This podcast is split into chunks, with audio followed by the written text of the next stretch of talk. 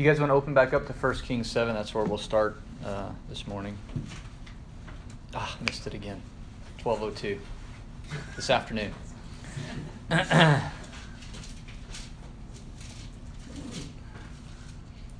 so I know that was kind of an odd scripture reading um, out of 1 Kings 7. It's these details about the structure, or even just part of the structure of the temple um, in 15 through 21 it's kind of like reading in Exodus the tabernacle, you know, where God gave the pattern to Moses, and you have to read about him giving the pattern, and then you have to read about the implementation of the pattern, and it's all the same stuff.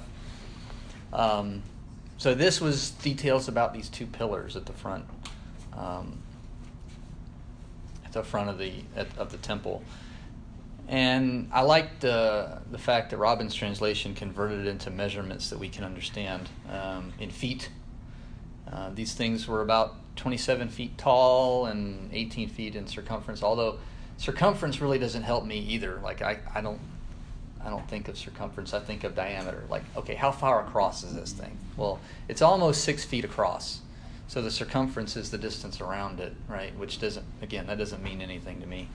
But six feet across, right? If I you know fingertip to fingertip is five nine on me, five ten, something like that. So a little bit wider than than that and then 27 feet tall.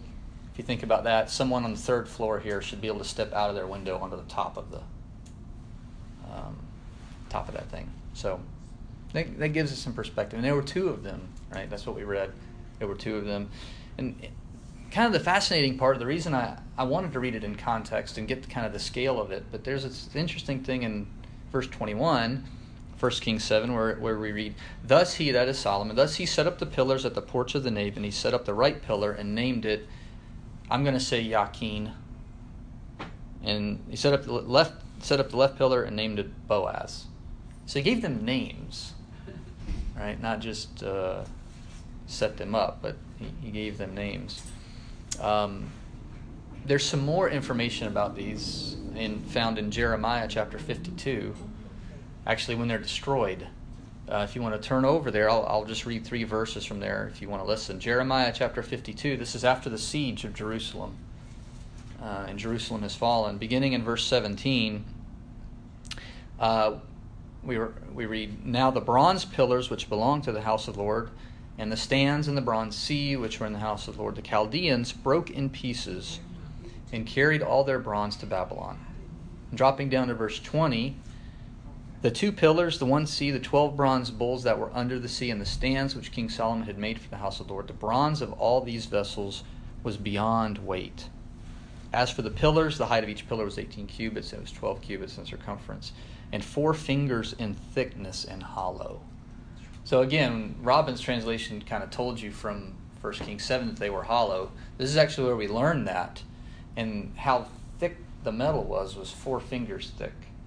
So you think about that thing that goes around eight, 18 feet in a circle, and you put your four fingers flat. It was that thick.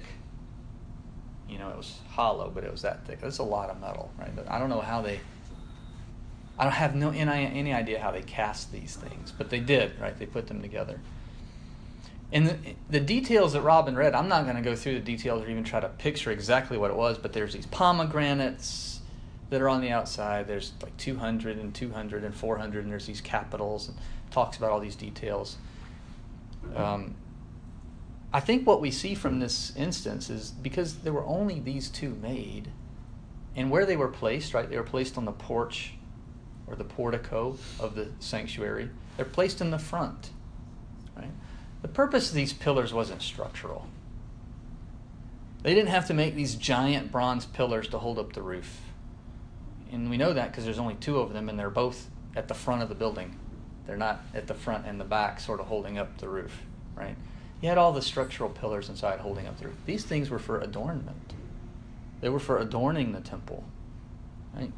Um, they may have borne some weight. We know there were capitals on top of these things, but we don't know what else was on top of the capitals. Um, you know, I, I walk around. My, I go on walks around my neighborhood, and I've noticed people doing this kind of thing to the front of their house. Like, they'll have just a plain house, right, on a plain front door, but then they'll build out this sort of mini roof out in front of their, their front door, and they'll put these two rather large posts out there to hold up this little roof thing. And I mean, you know, it, it's for adorning purposes because no one uses front doors, right? They all go in their they all go in their garage door. They go in their carport door. People don't use front doors really. It's it's for the purpose of making the house look more appealing, or right, kind of telling something about the house. Hey, this house, you know, is welcoming, or you know, whatever, right? Um, so we, we get this idea because I see people doing this, right? Putting these posts out there that aren't really structural in purpose. They're for adorning, or uh, an adornment to the house. Um, but they're also named, and I, I'm not going to be dogmatic about what these mean, but I, I found some footnotes that these names have meaning. Uh, Yakin means he shall establish, and Boaz was the one that people were more confused about. They didn't really know what that meant, but um, what I found most of is in it or in him is strength. You know, so in both of these cases, Solomon wanted people to look at the temple and see these two pillars and say, ah, there's Yakin and there's Boaz.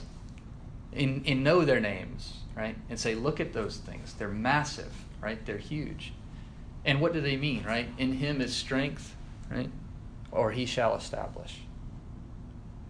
So again, these things, they sort of make sense. You have these humongous metal pillars that are adorned with all these pomegranates and things that's supposed to present this picture of strength, this picture of beauty, this picture of stability, right? He shall establish. Nothing's going to shake this temple. Not because these pillars are what's holding them up, these pillars are symbolic, right? So while we have this picture in our head, right, of this temple and these two huge pillars that people were supposed to know the names of, right? Solomon named it and gave it meaning. I want to turn over to Revelation chapter 3.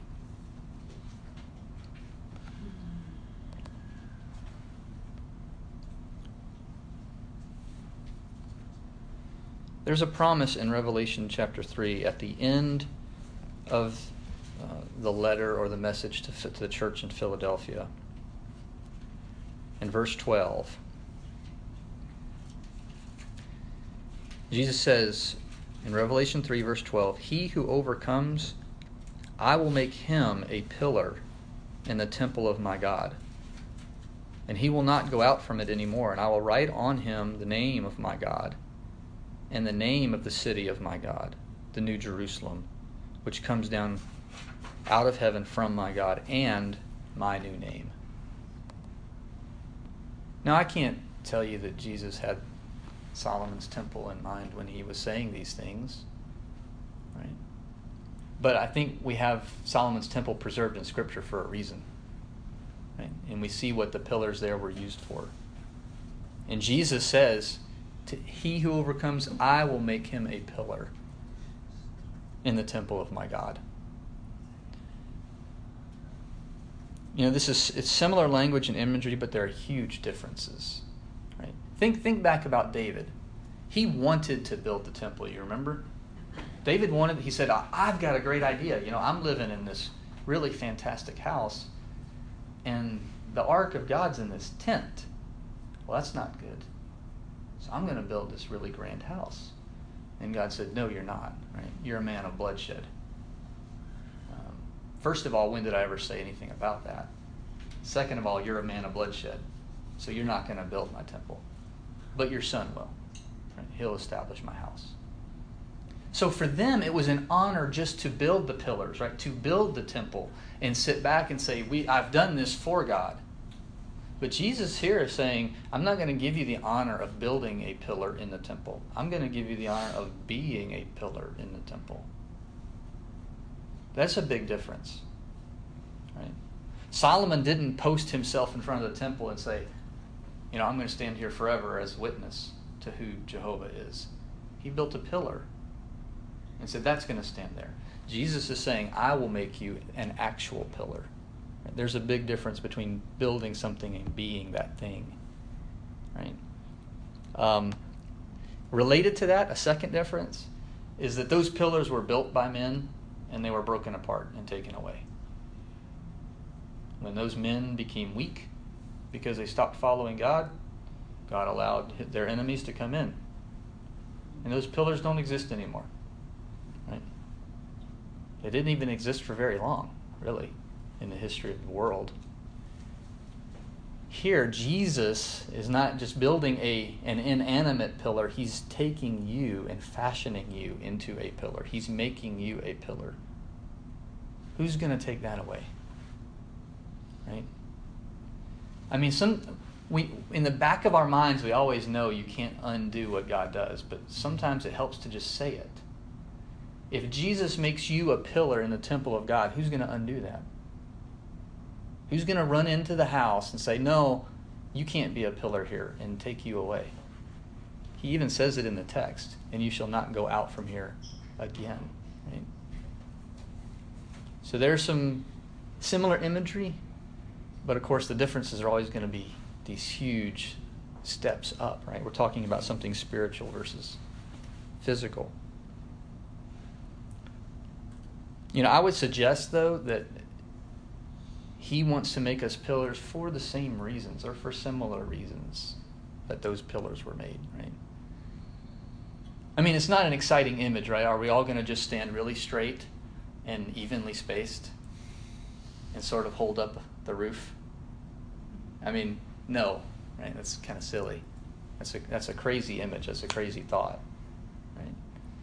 He's not. He doesn't. God isn't sitting in heaven. Man, I can't wait for Richard to get here because this part of the roof is really sagging, and I need to stick him right here to hold up the roof.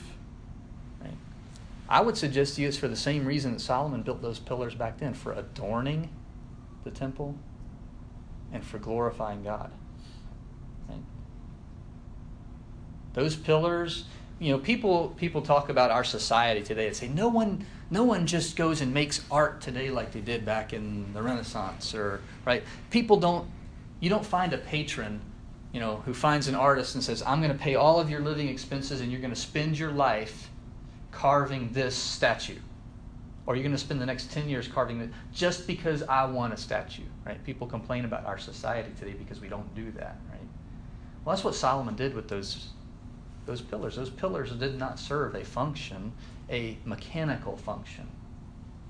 And that's what we're focused on today. If it doesn't serve a mechanical function, get rid of it. I don't want to talk about it. Right? Or an economic function. That's really our thing today. Right? Well, those did serve a function for people to look at in awe and say, that is something that's supposed to help me think about God. Right? Not just the visual impact, but the names, right? He will establish. I would suggest to you, Jesus wants to make you a pillar in his God's temple to adorn his God's temple with you. Not a structural purpose, not a utilitarian kind of thing, but to make the temple beautiful and to make the temple awe inspiring.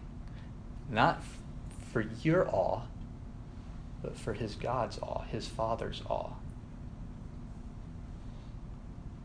And he even puts names on it, right? I, I hope this isn't, you know, in bad taste, but it seems like graffiti, right? He says, "I'm gonna, I'm gonna make you this pillar, and then I'm gonna write on you." Right? That's what he says and it's not just you know one thing. Um, I will write on him the name of my God first, right? So it's not Yakin or Boaz, right? And it's not going to be your like your name. Oh, this is the pillar named Stephen, right? That's that's not what the focus is here, right? The name that's going to be on you is the name of my God, right? So that when people look at you, they read Jehovah. Um, I will write on him the name of my God. I'm reading in, in verse 12 again, Revelation 3. And the name of the city of my God, the New Jerusalem, which comes down out of heaven from my God, right? So there's going to be this name scrawled on you as a pillar, right? Jehovah. There's going to be a name scrawled on you, Jerusalem, or the New Jerusalem, right? Why? Right? Well, if you're adorning the temple and those things are written on you, they're to call attention to whom? Right? Jehovah and what he's done in the New Jerusalem. And then finally, and my new name. Right? Jesus' new name. Whatever that is, I'm not going to spend time thinking about what that might be or what it might mean. Rather, I, I, want you to think about the idea of what he wants to do with you. Because he wants you to overcome. Everything that has been done and accomplished from the beginning of the, the, the world until now has been for the purpose of doing this with you. So that you would be a temple. I'm sorry, you would be a pillar in the temple. Right?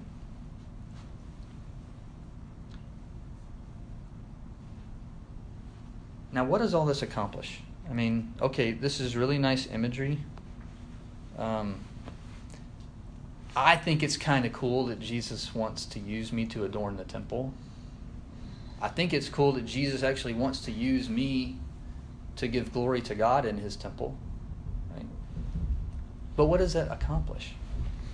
You know, I would suggest to you that this, I see this as Jesus' promise of meaning. And here's what I what I mean by that. This world is full of people who are trying to mean something. They either want to mean something to their family, and so they try to make themselves important to their family, and they try to see their own necessity and their own value right through family. Um, there are people trying to make themselves meaningful in achievements or accomplishments like sports, right? Or physical achievements, right? I, I, was watching these Olympic trials yesterday that are being held out in Oregon, and they introduced this guy as the num- the best athlete in the world. Well, I thought, well, how did he get that title? Well, he won the decathlon. If you get the gold medal in the decathlon in the Olympics, you are the best athlete in the world, according to these people, because you've competed in a variety of events at the top level in the world and you won the gold. You're the best athlete in the world. Right? Well, I'm not saying anything about him, but I'm saying there are people who would define or try to seek meaning for themselves in achieving that. Right?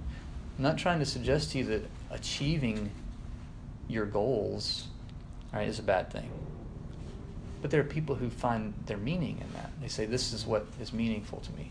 Well, what happens when your family becomes independent of you? Where's your meaning that then? Right? If that's where if that's where you find your meaning. If people call it empty nest syndrome. Right? I'm sitting at home and my children have gone off and they don't need me anymore. Where's my meaning? Um, you actually see it kind of in, in the reverse sometimes children who have been caring for a very um, sick parent for years sometimes, and that parent passes away. Those those children have a hard time not just dealing with the fact that their parent has passed away, but now what do they do with their life, right? They defined themselves as the caregiver for so long. That was their meaning. Right? Spouse doing the same thing for a spouse. Right? And what about in the sports, right? You will not be the best athlete in the world for all your life. Guaranteed. Right? Unless you, you get the gold medal and then God strikes you dead. Right? Then you spent the rest of your life as the number one athlete. But give it four years or eight years and you're going to lose. Somebody else is going to be the best at. So then where's your meaning? Right? Were you only meaningful while you had the gold medal? And now you're not? Jesus is promising meaning. Because all of those things that we try to find meaning in today, and I only gave two examples, there's as many different ways as there are people on this planet to try to be meaningful or to feel meaningful, right? But what Jesus is promising here is the only thing that can last eternally. If I don't find meaning in Jesus promising to make me a pillar, or maybe that's only part of the meaning and I've got to add something to it, well, I'm going to be disappointed. Hopefully, I'll be disappointed before I die, right? I need to be disappointed in this life so that I can change. But if I if I leave this life and my meaning was not in Jesus has promised to make me a pillar in his father's temple. And that's not what's meaningful to me. Well, I mean, what, what does he have to say to me at judgment except, I have nothing for you? This isn't what you wanted. I don't even know you because you don't define your meaning through me.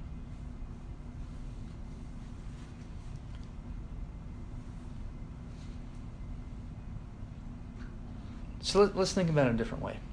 Just a couple more ideas and then we'll be done. What if, how would you feel? Okay, think about it this way. How would you feel if all 7 billion people on this earth knew your name? I mean, recognized you on sight. You could, you could get on a plane right now and fly to right Dubai, and you get off the plane and they say, "Hey, Robin," and you get in the taxi and taxi, hey, Robin, where do you want to go? And then you get to the hotel and, you know, you step out and the strangers say, hey, that's Robin. I mean, that would feel pretty good. I, I mean, like, I started thinking about that, like, man, that would rock, right? Just, I, hopefully they know me for something good, right? Mm-hmm. I, I, I kind of presuppose that part. But that would be pretty cool. Or what about, you know, again, I'm not I don't want to draw in politics into this, but I'm just saying this is another thing I think would be cool is like the president makes some speech and he names you as a key influence in his life. I am the person I am or whatever because this person helped me through a hard time. The president of the United States says that about you on some nationally broadcast speech right? It's on Fox and ABC and NBC and CBS because they all air it. That would be pretty cool. Like, I mean, that would rock. Okay? We all can identify with that. But why can't we feel that way when God wants to do that with us? That's what Jesus is describing here. He wants to do that with you in heaven. In the temple of God, not, not the temple made with hands. The eternal temple where he went in and offered his blood to pay for your sins as a rebel. Now he wants to make you a pillar in that place and put these names on you and adorn the temple with you. I know I need to cultivate that sense of like, I want that. And not just that's one of the things I want. That is the thing I want. I want to be in the temple. I want him to make me the pillar that he's got in his mind, right? He's got this picture. This is where I want Richard, and this is what I want Richard to look like. And this is how I want Richard to glorify me here in this temple for eternity. I need to get excited about that. I think if we think about these things more, you know, this kind of thing, and dwell on that,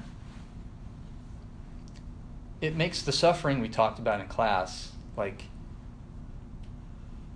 small or I won't say insignificant because I don't suffer like many people have suffered and are suffering now. And I don't want to diminish their suffering. It is suffering. God calls it suffering, and I'm not going to say it's not. But think about how your perspective changes when you are excited about being this pillar in, in the temple. And I, again, this is something hard to grasp, but that's been the plan from before the beginning. Like, so when, when, when God breathed life into Adam and Eve, right? It was for the purpose of creating a holy people that would adorn his temple in heaven. I mean, how cool is that? God's like, I'm going to breathe life into these two, right? And they're going to go and fill the earth, right? Be fruitful and multiply and fill the earth. And from that people, a remnant will be in my temple because they overcame. They overcame the world, they overcame the sin, right? they overcame the evil one. That's a promise. It's not like people are chattering about the new lottery number now. I mean, I, it drives me crazy. It got over 400 million, so now they're talking about, ooh, the numbers are being drawn right now. I get like alerts from the AP on my phone. The numbers are being drawn right now for the lottery thing. Come on, right? Get get get past these things, right? Get past these things that are temporal and don't last and get excited about something God has planned from the beginning to make you. And I would suggest to you that's the only meaning you're going to find because it's what you were designed to be. You can't find meaning doing something you're not designed to do. You're going to get out of kink, you're going to get out of wobble, it's not going to work. So, my, my, my question to you is Does this promise affect you? Does that affect you? Does it make you look forward to overcoming? Right? Rather than saying, oh man, it's so hard to be a Christian and it's so hard to do what's right, and I know this afternoon or I know tomorrow or this week or whatever, I'm going to run into a situation that's going to be hard. Right? And that's fine. Right? There's nothing wrong with that being the case, but does it make you look forward to saying, and I'm going to overcome it because I'm going to be a pillar in the temple in heaven? Like, that's, he's promised that, and he doesn't lie. So I'm going to overcome, and I'm going to be a pillar in the temple in heaven.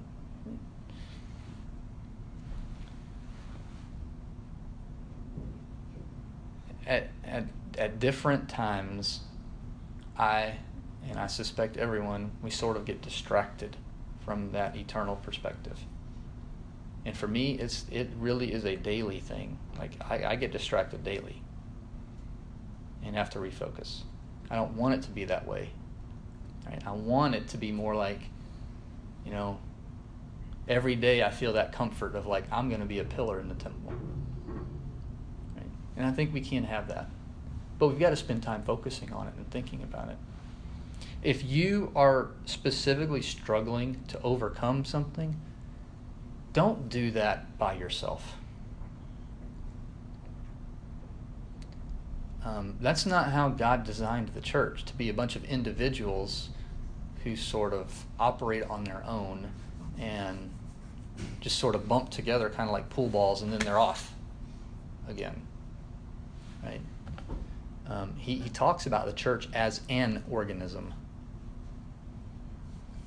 with members who sometimes feel pain and the whole body then feels the pain. Well, that's only if we know. Right? It's only if we know you're feeling the pain. If you are struggling to overcome, in whatever way that looks like in your life, talk to somebody here. There may be people who care for you as much as we do, but no one cares for you more than we do. And only God wants to see you in heaven more than we do. Because it's been his picture from the start to have you there. So I hope this lesson's been encouraging. I hope it's been a promise that you can look at and say, man, he wants to do great things with me, and he's promised he will do great things with me if I overcome. And that helps inspire you and strengthen you. And not just inspires you to overcome, but to seek help in overcoming, right? If you're stumbling. So, Blake's going to sing a song, and that song is designed to give us time to think about this and uh, seek out someone here for help uh, if you need it. Let's stand while we sing.